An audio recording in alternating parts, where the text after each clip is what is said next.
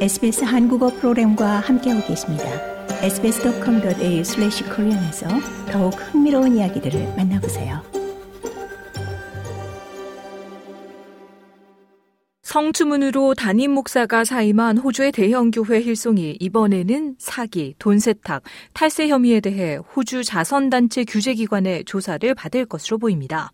앤드류 윌키 무소속 하원 의원은 유출된 힐송 교회의 재정 기록과 서류를 의회 면책 특권을 이용해 공개하며 교회가 자금을 오용해 왔다고 주장했습니다. Hillsong followers believe that the money they put in the poor, a poor box, goes to the poor. 윌키 하원 의원은 힐송 신도들은 자선 헌금함에 들어가는 돈은 가난한 자들을 위해 쓰일 것이라고 믿고 있지만 이 서류가 그 돈이 미국의 유명 방송인 카다시안도 울고 갈 만한 쇼핑에 사용됐다는 것을 보여준다라고 말했습니다. 힐송 측은 해당 혐의에 대해 이의를 제기했습니다. 그러면서 해당 발언은 문맥에 어긋나며 힐송 교회를 대상으로 법적 공방을 진행하고 있는 직원에 증명되지 않은 주장에 지나지 않는다고 말했습니다.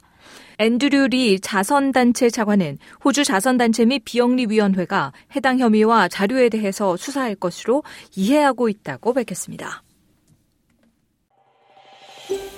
더 많은 이야기가 궁금하신가요? 애플 포드캐스트, 구글 포드캐스트, 스포티파이 또는 여러분의 포드캐스트를 통해 만나보세요.